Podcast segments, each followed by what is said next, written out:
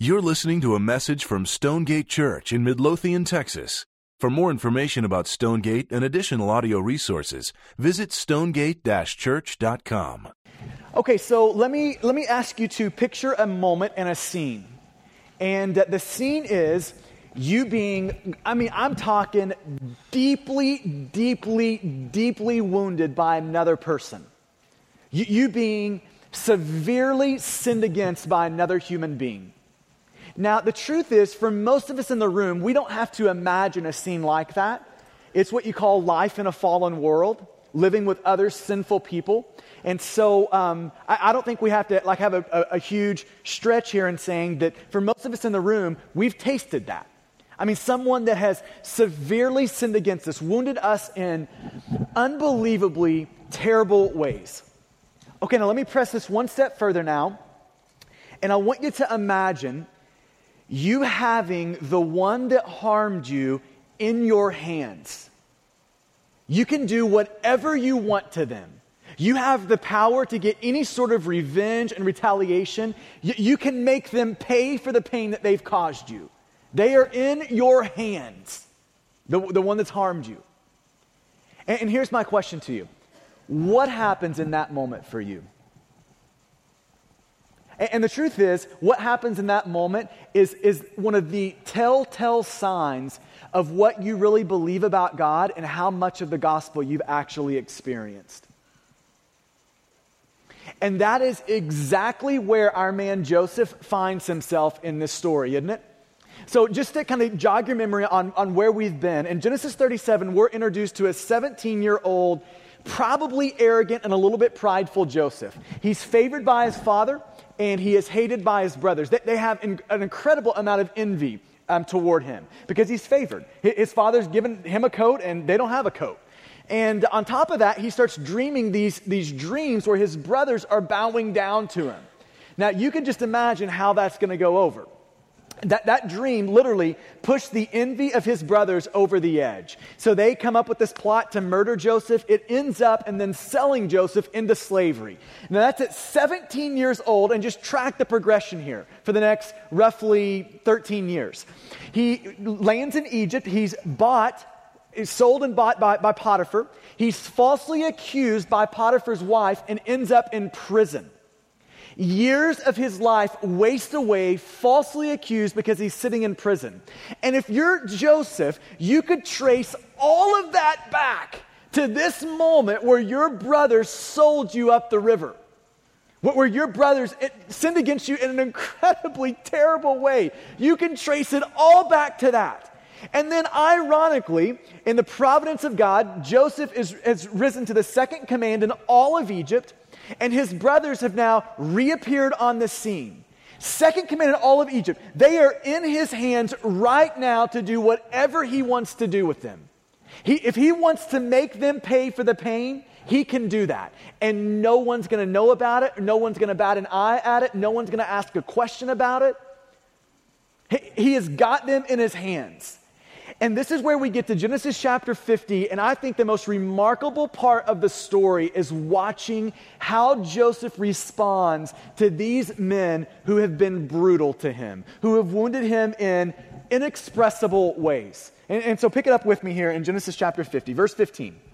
It says this When Joseph's brothers saw that their father was dead, they said, it may be that Joseph will hate us and pay us back. In other words, he may now get the revenge that, that surely has been brewing up in him for, for all the evil that we did to him.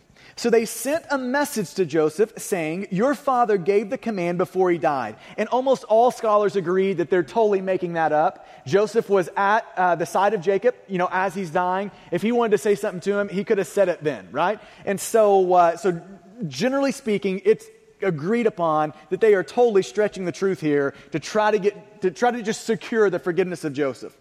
So they, they sent a message to Joseph saying, Your father gave this command before he died. Say to Joseph, Please forgive the transgressions of your brothers and their sin, because they did evil to you.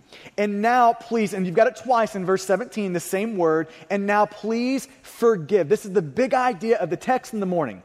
Please forgive the transgression of the servants of the God of your father.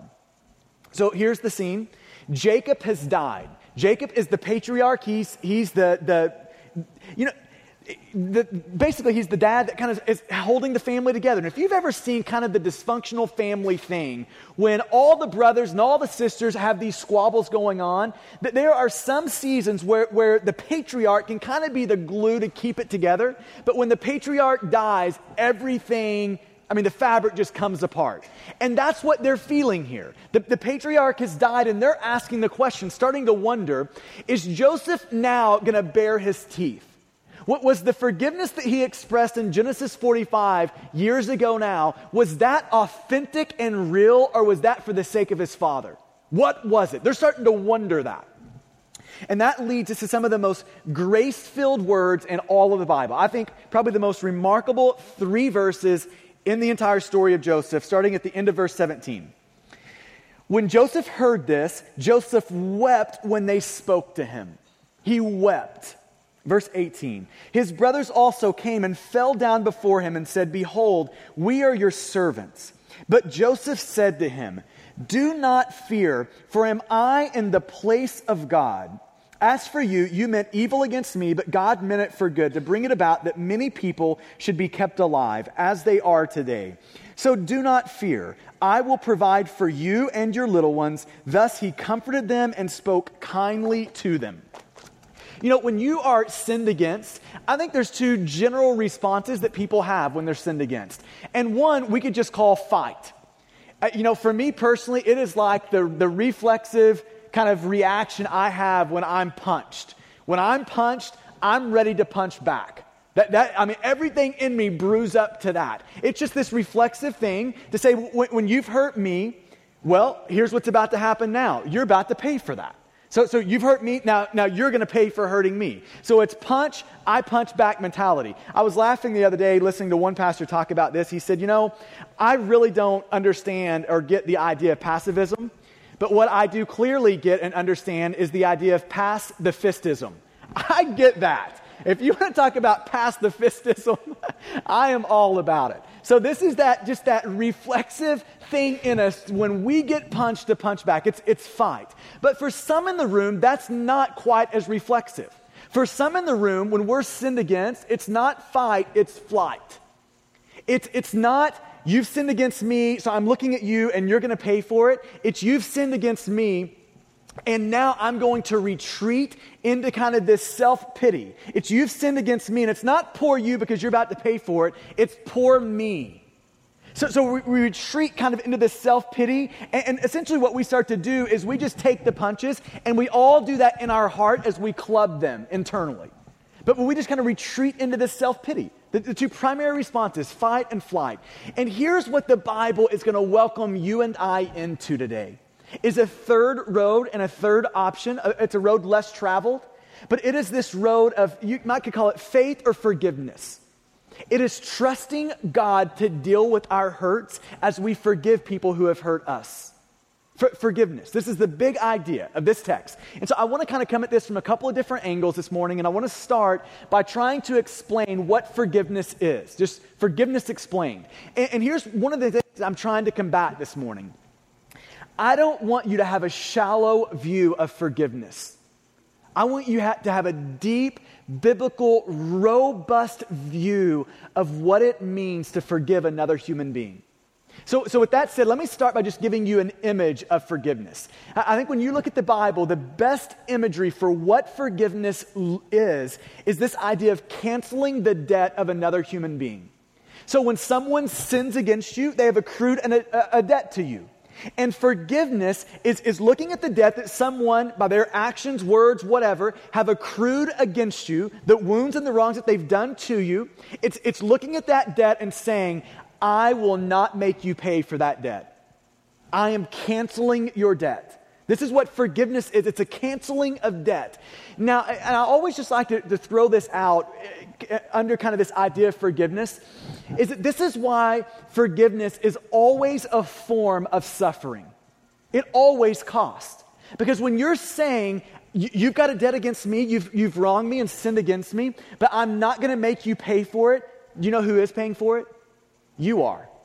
You're saying, I will accrue it to my account. Rather than making you pay for what you've done, I will pay for what you've done. And we'll settle the accounts at that. See, this is what forgiveness is it's a canceling of debts. Okay, but now I want to give you, I want to let an old Puritan, his name is, is Thomas Watson, give you a, a robust definition of forgiveness to help you see if you've actually forgiven a person. So if you want to know, have I forgiven this person? Here's you a biblically robust definition that would help kind of give some substance to that. Here's how he, he talks about it.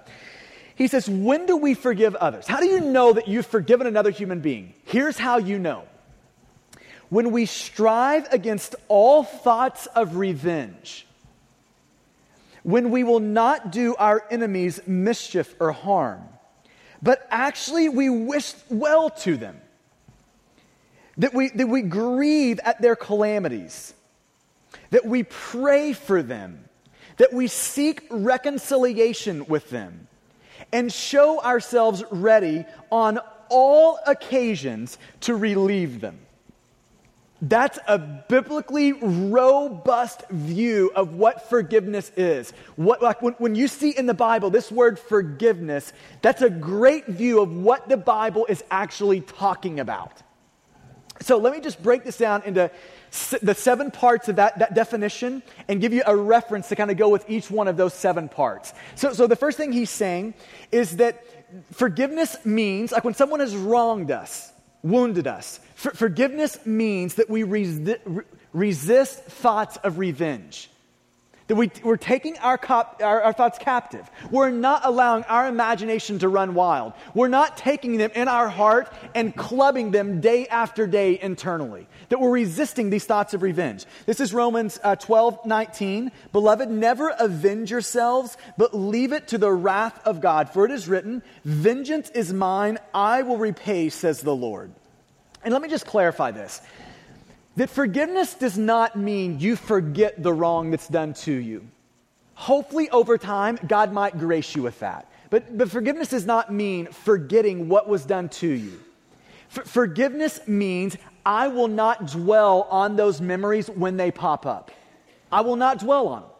I, I love what Ken Sande, uh, some of you might, might have heard of him. He's written a, an extensive curriculum kind of on conflict resolution and that whole thing um, called Peacemakers. But, but he essentially lists four promises that we're making to another human being when we forgive them. And here's the first of the four promises I will not dwell on this incident. I will not dwell on it. I will not allow my mind to just race and run down this road of recalling every little grit and grime of what happened and how you wronged me. I, I, won't continually, day after day, do that. I will not dwell on this. It's resisting thoughts of revenge. The second part, he says, is don't seek to do them evil or mischief. That, that, okay, so one is in your thoughts, the second one is in your behavior. So when we get punched, forgiveness means that we don't physically punch them back. That's what it means. Okay, so uh, 1 Thessalonians 5.15 says it this way. See that no one repays anyone evil for evil, but always seeks to do good to one another and to everyone. Now, that's a pretty stout command in the Bible right there. That it's saying you have to resist these sinful behaviors to go out and punch back. That you have to resist doing mischief and harm to other people. Okay, so that's the second, and here's the third one. Third part of that definition is that we have to wish well to them. Forgiveness means when, when we've actually tasted forgiveness, when we've granted it to another human being, it means that we have actually gotten our heart to a point, and God has, where we actually wish them well. Now, welcome to the difficulty of forgiveness, right? See, forgiveness is not an external list of actions that you do. It's not, well, I, I, didn't kill them, so we're all square now. That's not it. Forgiveness is actually wishing them well. Are you seeing that? That it's actually a proactive, not just canceling their debt, but actually putting money and depositing money in their account. That's forgiveness. That it's, it's wishing them well. And wishing them well, I think, walks us into one of the, the toughest passages in the entire Bible. This is Luke uh, chapter 6, verse 27 and 28 says this But I say to you who hear, love your enemies. How about that one? See, you can't love a person without wishing them well. You can't. L- love your enemies. Do good to those who hate you. Bless those who curse you and pray for those who abuse you. That's what you call wishing a person well. That, that when you're forgiving, like forgiveness is a subset of loving another human being. And, and, as we love another human being, it means that we are actually seeking their best welfare, namely in their relationship with God, that it would go well, that they, they would be wide open in their relationship to God. So it means that we are wishing well in those ways. So, number four, so that's number three. Number four, fourth part of his definition is that we would be a people who grieve at the calamities of those who harm us. Wow. That, that might actually take a person remade, reborn by God to do that, right? I mean, I, I, don't know if you've ever been in the moment where someone has harmed you, and is there not a part of you that when life falls apart for them, you think to yourself, I love watching that? There, there's a part of me that is rejoicing and watching their life fall apart right now. Th- this is the dark side of envy, isn't it? And listen, here's what forgiveness is saying that there's no place for that in forgiveness. That, that, within the context of forgiveness, forgiveness means that we are not, like we're wishing them well, that, that, that our interest and our joy in some way is tied up in them. That, that when they grieve, that we would grieve. When they rejoice, that we can rejoice. See, if, if you've not gotten to that point, forgiveness has not been completely had for you yet. So that, that's the, the fourth part grieving at their calamities. And if you want a reference for that, Proverbs 24 17 would be it. Number five, the fifth part, is that we pray for them. This is Luke 6 and Matthew 5. Uh, this is where Jesus says, But I say to you, love your enemies and pray for those who persecute you. See, it's not just, it's not just a heart that says, okay, bygones can be bygones, we'll just call it and leave it at that. It's a heart that says, no, actually, I'm praying that God would win in their life. I'm actually praying that God would do and accomplish and move in them. So, so it's praying for our enemies or praying for those who have harmed us. The sixth part of it is that we actually seek reconciliation with them. That we're actually seeking reconciliation. And this is uh, Romans 12, 18. If possible, so far as it depends on you, live peaceably with all. So I, I want to try to be clear on what forgiveness does in terms of reconciliation. The, I think the best way I could describe it is that forgiveness positions your heart or my heart in a place where reconciliation is possible with the person who has harmed us. See, you have not forgiven if the posture of your heart is, we could never, ever, under any circumstances, be reconciled. Forgiveness always positions our heart where reconciliation is possible. Okay, now to take that one step further, reconciliation is always a two part game, right? That you, you can't be reconciled uh, from a one party perspective. It takes both parties doing that. It takes the, the offended party forgiving and the offending party repenting like reconciliation, the full work of forgiveness takes both of those two things being had. But here is what forgiveness does for the one that is offended. Is it positions your heart to be ready for their repentance and the potential of reconciliation. And if your heart isn't to the line, like isn't to the line of when they repent, I'm willing to reopen up, like reopen to a relationship with them. If it's not to that line, then forgiveness has not been had yet. For forgiveness positions our heart in such a way where we have the potential and can see the possibility of, of reopening our life to that person. I love what Sam Storms says, author, pastor. He says it this way True forgiveness pursues relationship and restoration. True forgiveness is not satisfied with simply canceling the debt, it longs to love again. That's forgiveness a longing in you to love again. And I just want to point out this word seek for a second, because I, think this becomes one of the, the questions that gets asked in the middle of, well, they sinned against me, and you know, how does forgiveness and reconciliation, how does all that take place? Who goes first in that? Do, do they need to go first, or do I need to go first? And here's the answer both. If you're the person in the room that has sinned against another person, you need to go like today and express forgiveness and repentance in that. And if you are the one that has been sinned against, like today, you need to be forgiving that. regardless of what they've done or haven't done in response to you. You need to be initiating, running after, seeking forgiveness and reconciliation. So it's a both thing. It's not a one thing. It's not a, well, they harmed me, so I'll wall myself off and they can come, crawl up my porch, write their letter of apology, and then we can talk. That's not how, it's, that's not how it works. Forgiveness is had way before all of that. So, number six is it seeks reconciliation. And number seven is that in, in, forgiveness, if you want to test your forgiveness, you can test it like this that there is a willingness to come to their relief. See, when you have actually forgiven a person, here it is again. It is more than I'm neutral to that person. It is more than the debt is canceled.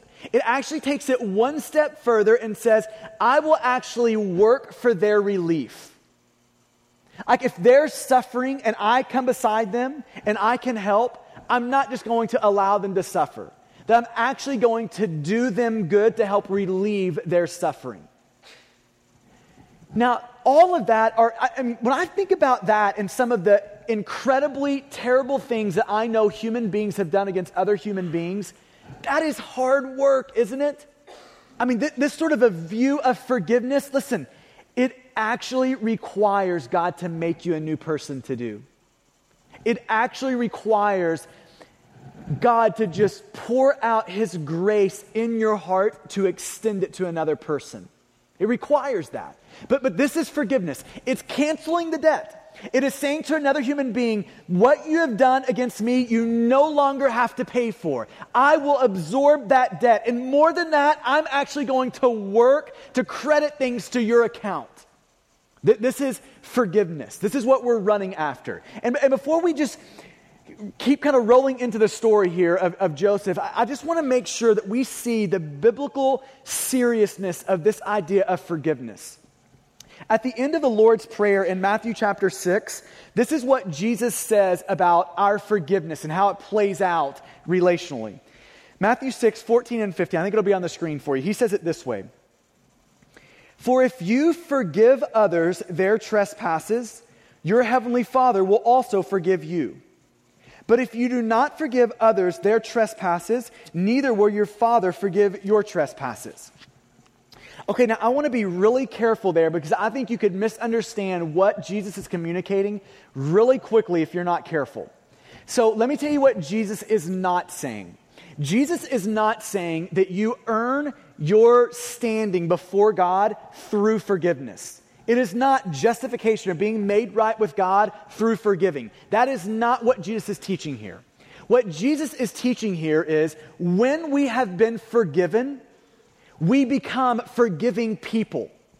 And if we're not forgiving people, it's telling us something about whether or not we have been forgiven.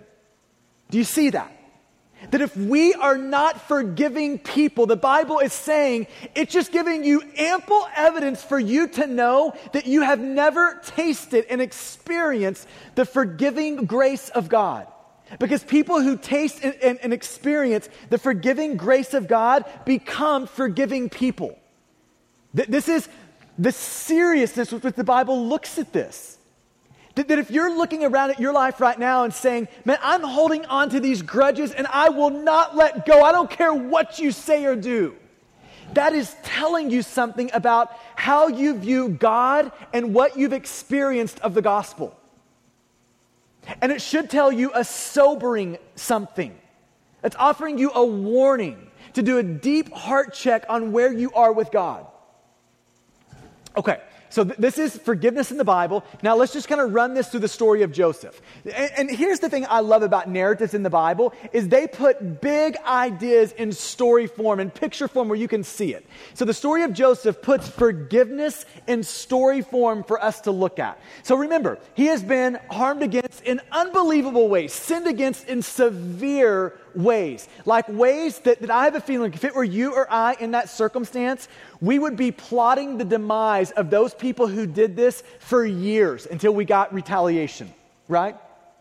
And so we would be the it's coming back on you tenfold camp here. But I just want you to see how Joseph responds to them again here. So, verse 17, read this with me again.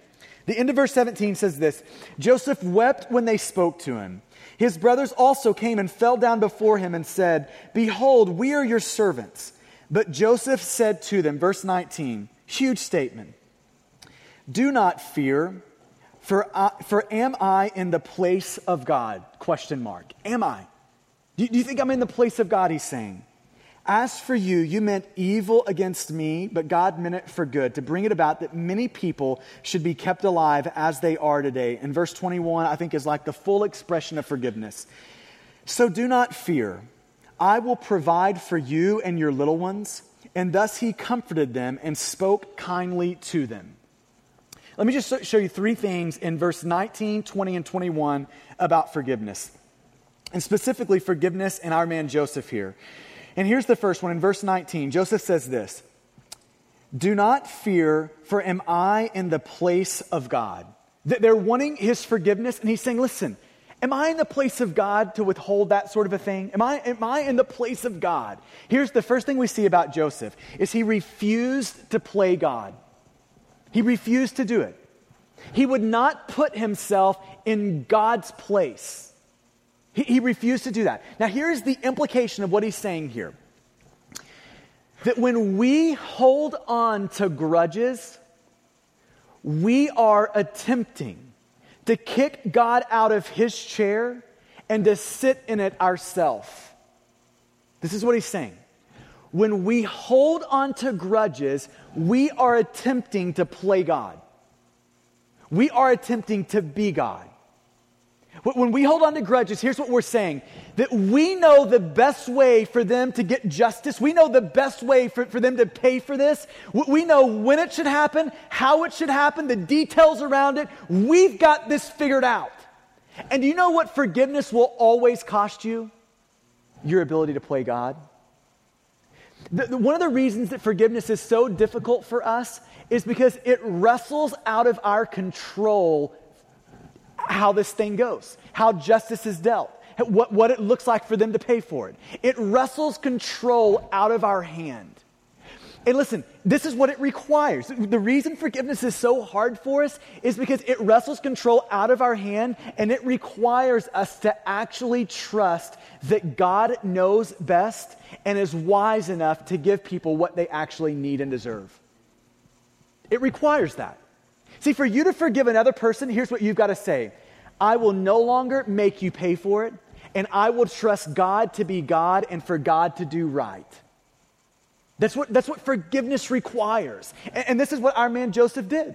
He is saying in this moment, I am going to trust God to settle all accounts. And can I just tell you, God has promised to settle all accounts.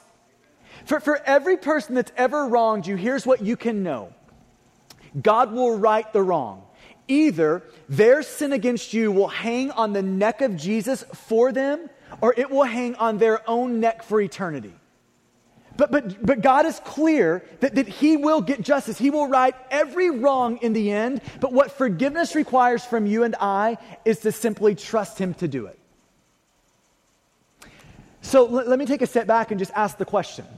This morning in your life, people who have harmed you, are you holding a grudge? Have you dug your heels in? I am not going to forgive them. I'm not, I am not going to do it. If you have, let, let me just remind you this. You are attempting this morning to play God. And, and just to invite you to read Genesis chapter 3, that worked out terribly for Adam and Eve. And can I just say, it's going to work out terribly for you? You were never meant to be God. You're meant to trust God, to do right in these situations. You know, when we're sinned against, I, I, think the imagery of us standing on the edge of a knife would be good imagery to get in your mind uh, of what's happening when we are sinned against. That, that we are positioned on the edge of the knife, and we're going to go one of two ways. Either we're going to trust God to do right, or we're going to fall into revenge and retaliation into trying to gain back the power to be able to make them pay for what they've done. And can I just tell you, if that's you, if, you're the person that's trying to gain the power to make them pay for it, here's what's happening right now in your soul. The evil and the sin that they did against you is starting to move into you. You hearing that? That, that if you're the person right now that's holding that grudge, I will not forgive. I, I'm working for the power to be able to retaliate tenfold back on their head. If that's you, then the evil they did against you, here's the dangerous part of that it is now moving into you. I, I love how one pastor kind of talked about this idea of unforgiveness being an attempt to play God. And, and he said this at the end of that. He said, You know, here's the great irony in trying to play God. The fastest way to be like Satan is to try to be like God to try to be in the chair of God, to try to, to, try to play God. The fastest way to be like Satan is to try to play God. And the fastest way to be godly is to refuse to be like God. Just allow that to settle over you. The quickest way you can be like Satan is for you to hold a grudge, for you, for you to hold that grudge, for you to allow the evil they did to you to actually start moving into you. But here's the beautiful thing about Joseph in this passage is he refused to do that. He refused to sit in God's chair. He, he refused to play God. But here's the second thing we see in, in verse 20 is that he took God's view. Verse 20 is going to walk us back into this big biblical idea of providence. So here it is in verse 20. As for you, you meant evil against me, but God meant it for good to bring it about that many people should be kept alive as they are today. You know, when we're sinned against, here is one of the number one problems that we have it's just a perspective problem. It's a perspective problem. We just can't see all that's going on in that moment. And you know, there's really, if you think about in the moment of someone sinning against you, there's two general places from which you can view that, that moment of being sinned against or being wounded and wronged by another person. And if you think about it in general terms, you might could say one is, is from the valley. So, so one is in the, the knit and grit. You're in the forest and, and you are, you know, in, in, the valley. All you can see is just what's ahead of you. It's really hard to get perspective on it in the valley. All you can see is what your next step needs to be. So, so it's a one dimensional sort of a playing field in the valley. But there's another way, if, if you could just picture yourself on a hike and trying to get bearings as to where you are, that, that the valley is not where you get your bearings, is it? that you need to get to high ground. You need to get to the peak to see a panoramic picture of the world and what's going on in it. So you'll know what to do and how to navigate it. And these are, generally speaking, the two places that you can see all of the wounds and wrongs done against you. You've got one perspective is the valley. Okay, it's in verse 19. This is Joseph saying, As for you, you meant evil against me. And, and let me just clear this up too on this idea of forgiveness that when we forgive a person, we are not excusing their sin. I just want to be really clear on that. Forgiving is not saying to a person who has wronged you in a really deep way, hey, you know, it's okay, it wasn't that bad, or it wasn't that big of a deal. No, sin is always a big deal. It's always a big deal. And especially when it is a deep and serious wound, it is a big deal. Joseph is not minimizing the sin. He's looking at his brothers and he is saying, What you did was evil. What you did was wrong. What you did deeply hurt. What you did, you meant for great evil. So, in no way, shape, or form is he scraping that under the rug. And that's the view from the valley. It's looking at what is happening and it's, and it's knowing that that person intended that for that wrong and that sin. But he also had the view from the peak. And look at the view from the peak in verse 20. So, valley, as for you, you meant evil against me, but here's the peak from God's perspective. But God meant it for good to bring it about that many people should be kept alive as they are today. See, when, when you think about the valley, seeing everything from the valley, they did this and this was their intention, and that's all we can see. The problem from the valley is that everything is one dimensional. So, in other words, when your life is going good in the valley, then life is good. I mean, it couldn't get any better. But when life is going terrible, the wheels are falling off in your life, then life is just absolutely horrible and everything is, is, is bad. See, it's one dimensional. Life's going well, then life's good. Life's going bad, then life's bad. But, but from the, the peak, from God's perspective, here's what providence allows us to say Providence, looking at things from the peak, actually creates depth in our life where we can say, on this level, life is terrible. My brothers just meant this for evil. They tried to kill me, sold me into slavery. But on this level, we can say, life could not be better. God is good right now in this moment and what God is doing.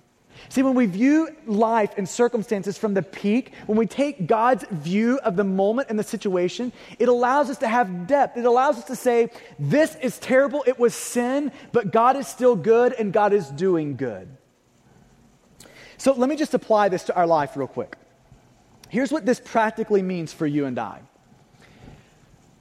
the providence of God, that God will twist, promises to twist every trouble in our life for good, that promise means two things. One, that ultimately, listen to this, you, if you're a son or daughter of God, if you're, if you're in Christ, one of God's, ultimately, you cannot wreck your life.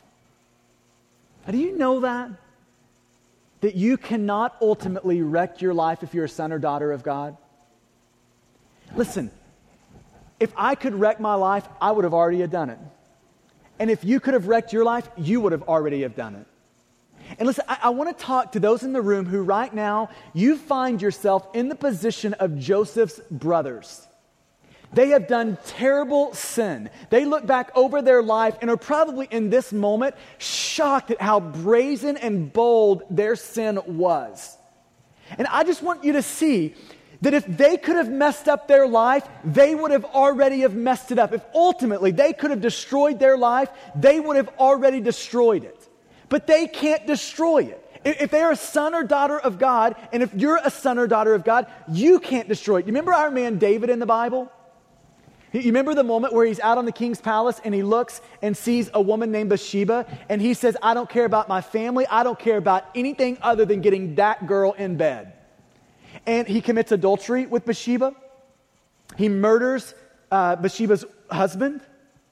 That, that's David. That is a man who is bent on trying to wreck his life. But can we all see what happened? That God, providence, this is what providence means. That God is promising to turn even the worst of things into the best of things. The worst of our sin into the best of what God can do. That coming down out of David and Bathsheba, adultery and murder, coming down out of all of that, you start tracing the descendants. You know who you get to? This man named Jesus came from that. See, here's all I'm trying to say. To those of you who right now, you look back over your life and, and you are just like riddled with guilt and, I mean, it's just terrible when you think about it. I just want you to know when you're looking back, ultimately, you can't wreck your life. And if we could, we all would have already have done it. This is what it means for God to be providential. This is the providence that pro- the promise that providence makes to you. Ultimately, you can't wreck it. Your life is in God's hands, not your hands.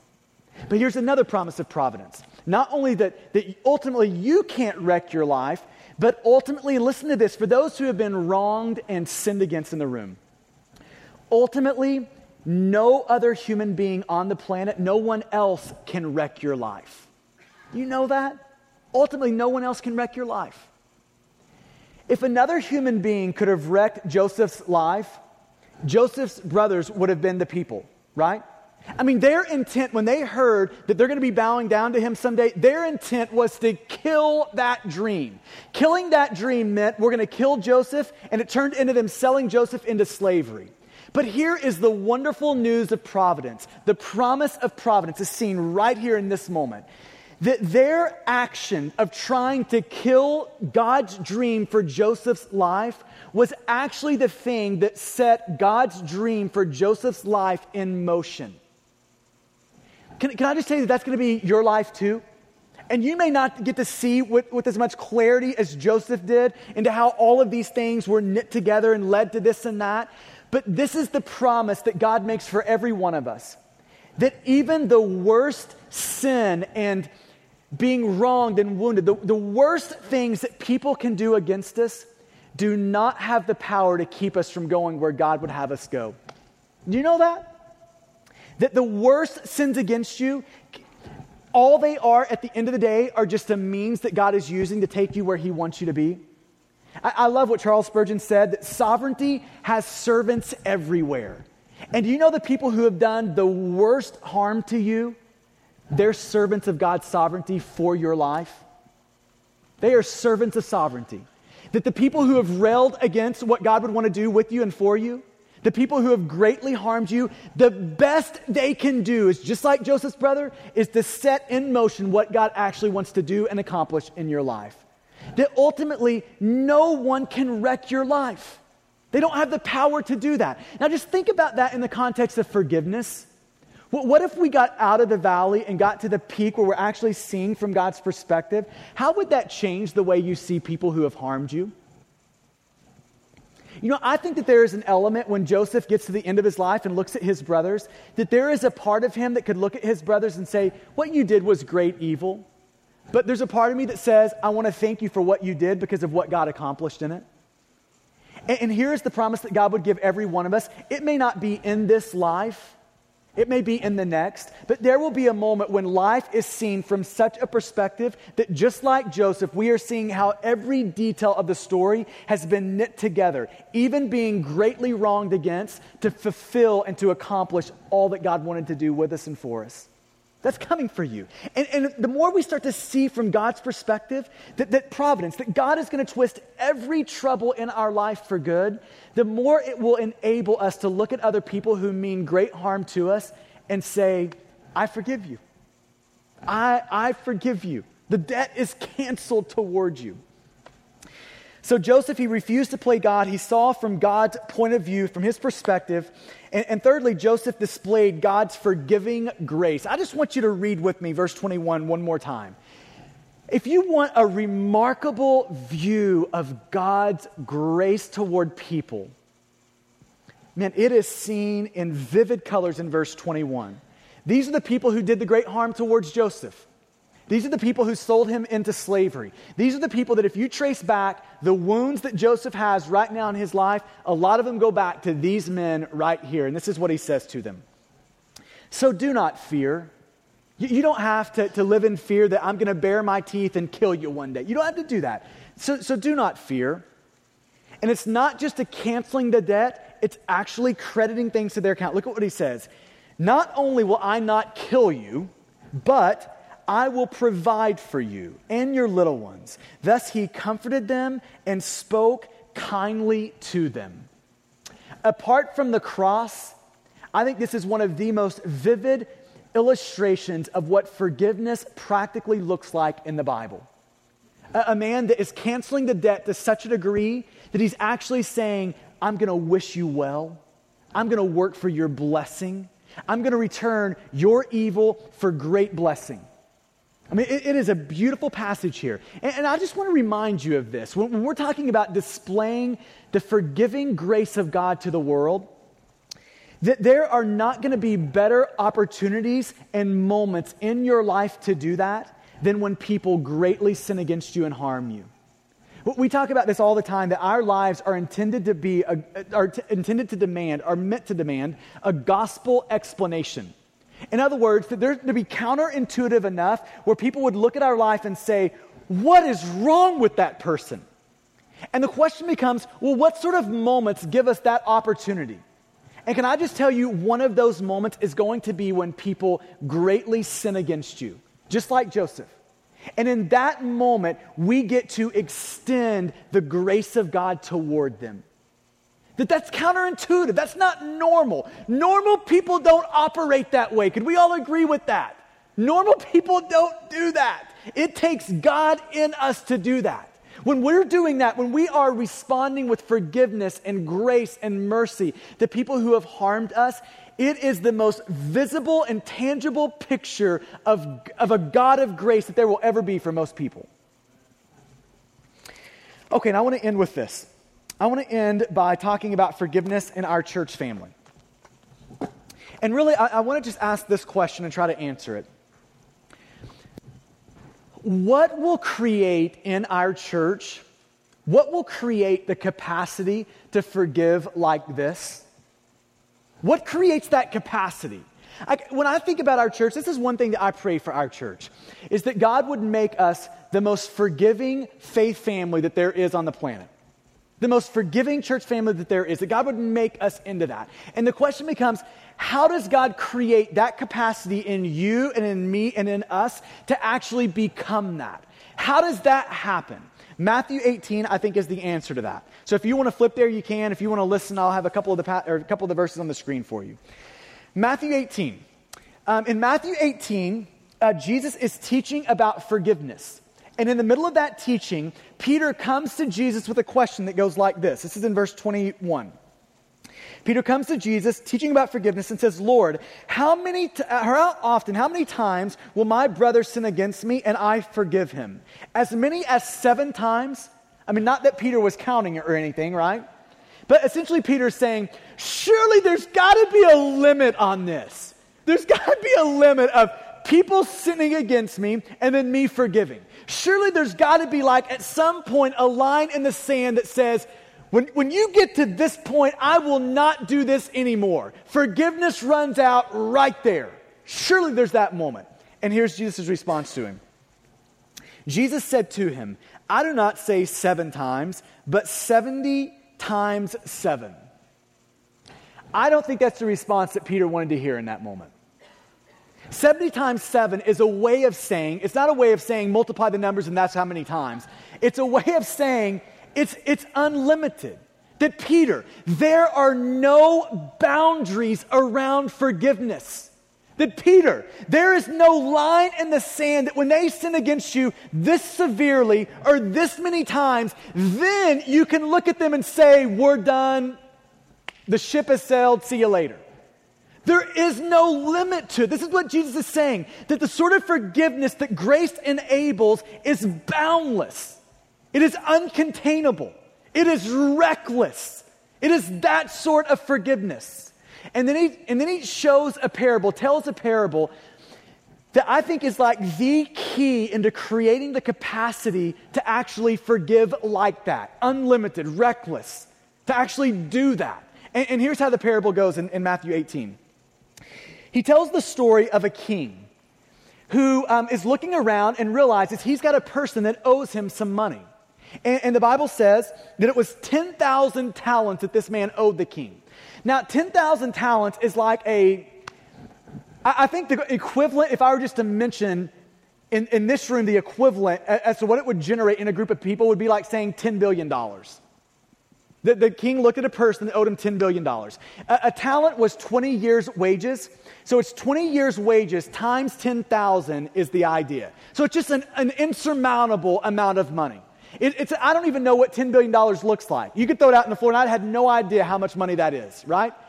But I know this about $10 billion I don't have the money to pay it. I know that you could beat me, you could do whatever you want, you could sell all my assets. I'm not going to get to $10 billion.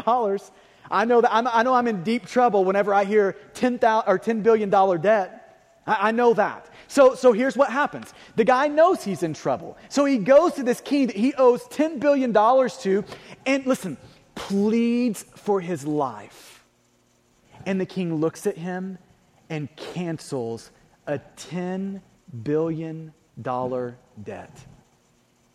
Now, in this parable, that is meant to be the illustration of God's forgiveness to you and I. Listen, can I tell you? We're all in the same boat. Before God, everyone in the room has a $10 billion debt.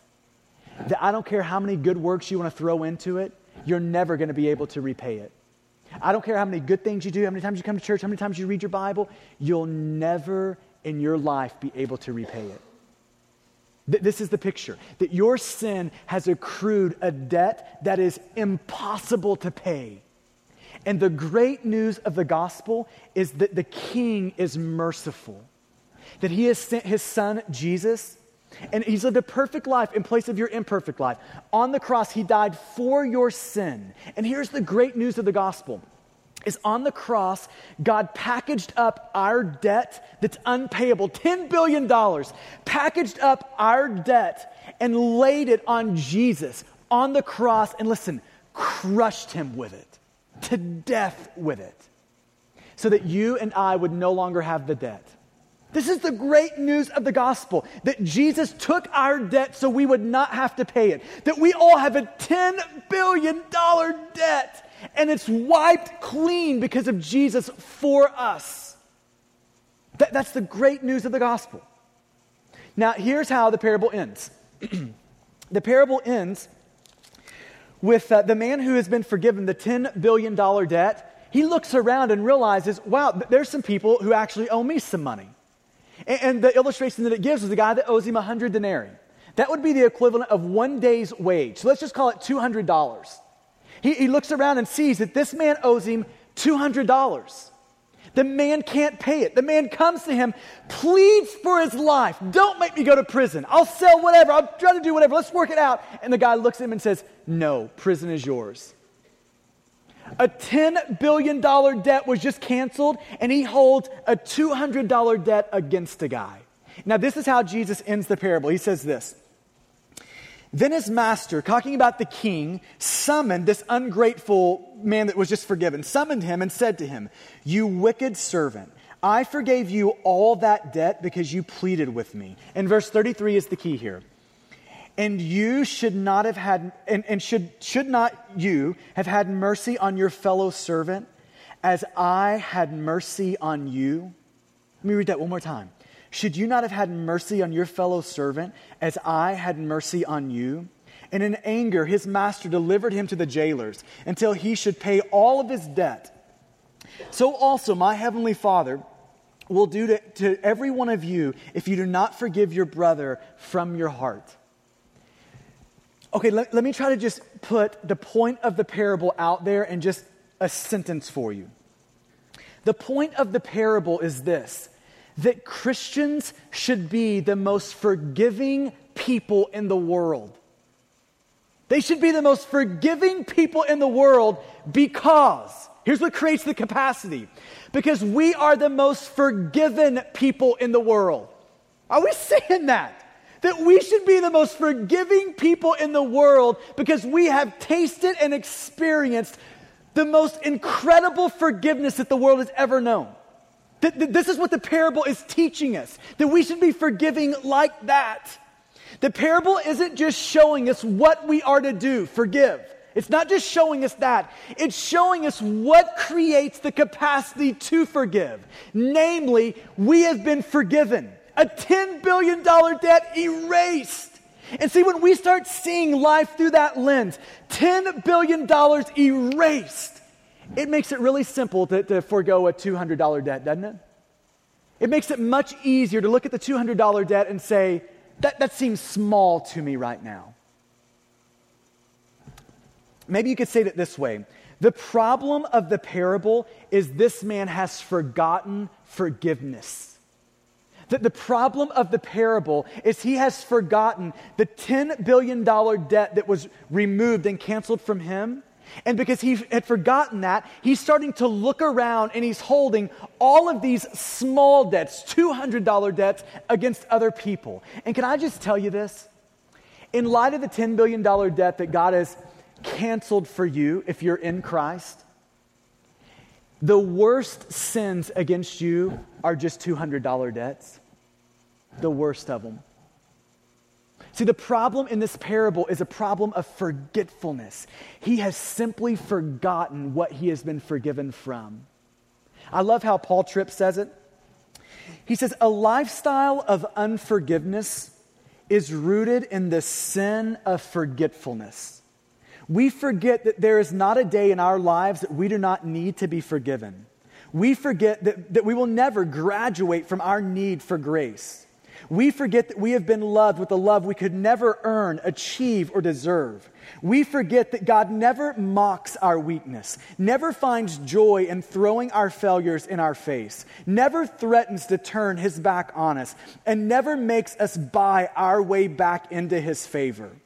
When you forget, when you remember, like we're talking about remembering that $10 billion debt removed, when you remember, when you carry with you a deep appreciation for the grace that you have been given, you will have a heart that is ready to forgive. Amen?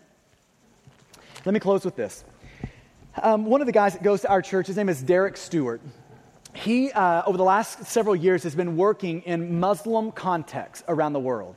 And over the last year, he's been in Southern California working with an agency called Voice of the Refugees, where he has been working with some, some refugees from Iraq that have found themselves in Southern California. And several months ago, he was telling me about the story of two people that, that he came across um, while working with the, the Voice of the Refugees. And the first guy's name was Jamal. And Jamal was a, a, man that grew up in Iraq. He's walking down the road one day, and uh, a group of young guys are playing with a rocket launcher. Now, first of all, just thank God you don't live in a context where you're walking down the road and people are randomly playing with rocket launchers, right? He's walking down the road, these young group of guys playing with a rocket launcher. It fires, lands by him, and blows off his arm. And because of that, he loses his job, can't provide for his family. He ends up getting shipped to a refugee camp in Turkey, then ends up getting to Southern California as a refugee. Culture he doesn't know, group of people he doesn't know, all of that. And then you've got a, a lady named Nihad. She also grew up in Iraq and she lost a son in the fighting in Iraq. She also got moved to a refugee camp, finds herself in, uh, in uh, Southern California. Same place, they're, they're together. They're talking to him, and there's this profound moment when they look at both of these two, two people, Jamal and Nihad, and say, Could you ever forgive those people who have harmed you and wronged you? Could you ever do it? And Jamal is a Muslim. And he looked it back, and as soon as the question was asked, almost just kind of a, a face of anger. You could just see that emotion fill him. And, and he looked and he said, There is no way. They have taken everything from me. I could never forgive them. And then they look at Nihad and ask her the same question. And emotion fills her. She, she begins to cry, just broken down. And Nihad is a Christian. And she said, It feels so hard but yes, I can and I am forgiving them because Jesus has forgiven me. Now, do you see the key? What creates the capacity, the difference in those two?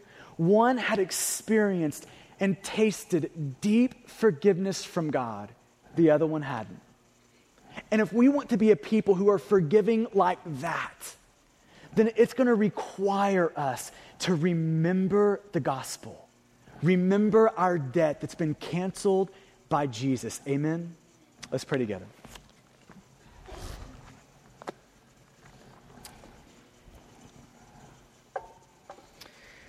As our guys come up, and we're going to finish by responding in song today, and I want to give you just a second to allow the Spirit of God to press into you the things that would be most helpful today. And, and I, want to, I want to ask you two questions. And the first one goes like this Have you really tasted and experienced God's forgiveness? The $10 billion debt being wiped away. I'm not asking if you go to church. I'm not asking if you've signed a card, raised your hand. I, am asking, has there been a moment in your life where you have been flooded by the forgiveness of God? Has there been a moment where God has actually saved you and you've tasted grace in that way? And, and can I just tell you, if not, that there is no hope for forgiveness apart from that. There is no hope for it. And here's the great news of the gospel is that if this morning you haven't, you can hold your hands up to God and say, God, I need Jesus to pay my debt. And the Bible says God would gladly apply the work of Jesus to you. Your debt could be removed today. You could experience that today. And I want to encourage you, if that's you, to make sure you check that box on your visitor card or on that card this morning.